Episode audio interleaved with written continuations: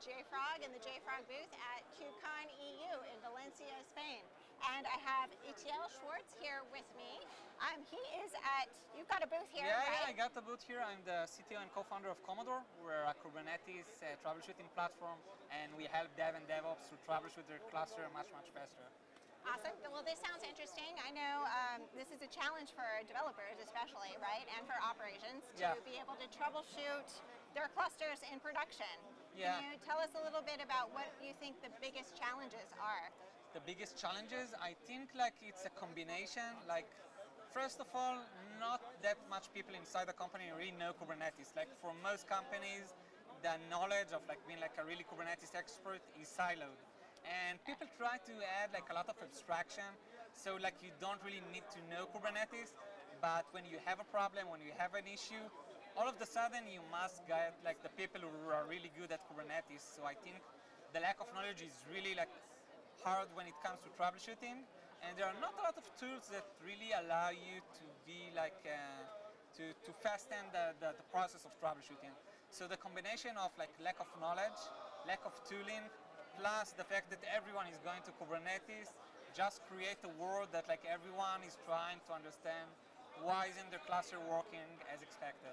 Yeah, this is a challenge I know I've had as a developer in the past too. It's impossible when you're on a large team like this for one person to know everything. All that knowledge needs to be shared, and uh, when there's a production issue and you're told as a developer to go fix it, the first thing we try to do is reproduce the problem. So, uh, what are some examples of some troubleshooting that you've made easier for developers? Yeah, yeah, great question. I will say that like what Komodor is doing, like how we operate, is we sit on top of each one of the cluster the customer is installing us upon, and for each cluster we are building a comprehensive timeline, timeline of the cluster. Meaning how did the cluster change, how did it behave over time, what services was deployed, what services was unhealthy, what node just died unexpectedly and caused some ripple effect. So I will say that like the first thing is just knowing who changed like what and when and where. Like most issues in production for most companies are caused due someone doing some sort of change. Like you do a deploy, you change a config map that shouldn't have crashed anything, but somehow like there's a butterfly effect and everything just go up in flames.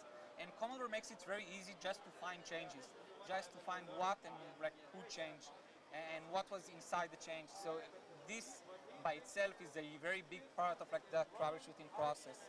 Uh, the other thing I, I must say is like the connection between the infra and the application. Sometimes you as a developer like try really hard to fix and find the problem, but it turns out to be that the node was unresponsive or something like that, or the cluster is having issues, or an HPA, or like uh, like things like that. That usually like you spend hours like doing like this, but in the end it's like an ops problem, and, the, and vice versa. Right. Like uh, ops people blaming developers, right? Uh, so I think that the fact that we bring everything into a single place, including the infra, and we do the correlation for you, makes it much much easier to find and to solve those kind of issues. This is really interesting. I'm trying to imagine, uh, you know, how this works, and I'd love to try this out and see it in action. Um, I think one of the biggest problems I've always struggled with was um, timestamps on logs and uh, which uh, instance exactly is having the problem, especially when you have a bunch of nodes that are cloned and you don't know which one is just started or the environment variables Yeah, that no, like it, it's Yeah. like Kubernetes. You know, the the base premise is like uh, treat your services like cattle, not like pets.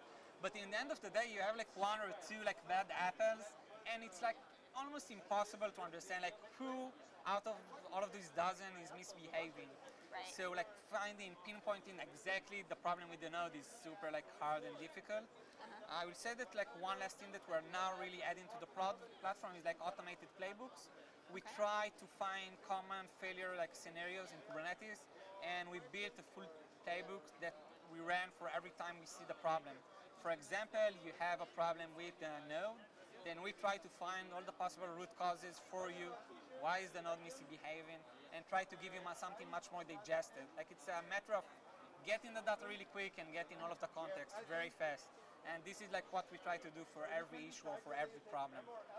So there are uh, two ways to approach troubleshooting. Uh, there's the monitoring aspect and uh, Uh, do you solve that as well? There's the observability and monitoring. So, so we try like you know, I think like tools in the monitoring space, Datadog, New Relic, uh, Grafana, they do like they do like a really good job. I'm a Datadog like, customer myself, and I love them. right.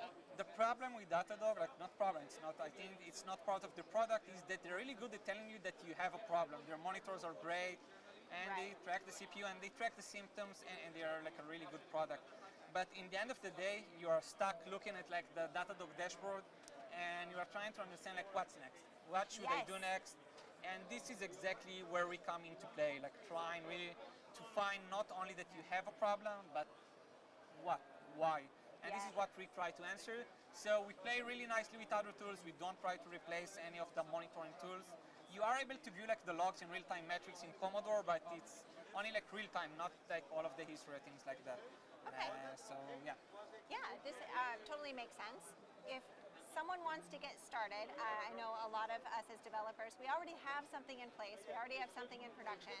What would be step one for them to implement your solution? to implement like the installation is like like ridiculously easy like you simply go into Komodor website you go like self-serve and you install the agent it's I don't know like 20 seconds and you have it already running in your, in your production or like staging or your dev cluster so it's very easy and we worked really hard to make it intuitive so people that are not necessarily like the best SRE ever can use Komodor without like a hassle so it Awesome. is very easy to use Yeah, I think you've hit on a really important um, part of you know a common theme. Um, especially, I've seen it in various projects in this conference. Even is um, we get all this data and then decide what to do with it. Yeah. Now, how do we analyze it? How do we look at it? What do we do next? So I love that you brought that up, and it sounds like your solution is, is very promising. yeah You've heard it here at KubeCon EU in Valencia, Spain. Um, check out the booth, check out the resources for uh, this solution, and let us know what you think. Yeah, thank you. It was a you. pleasure being here. You too.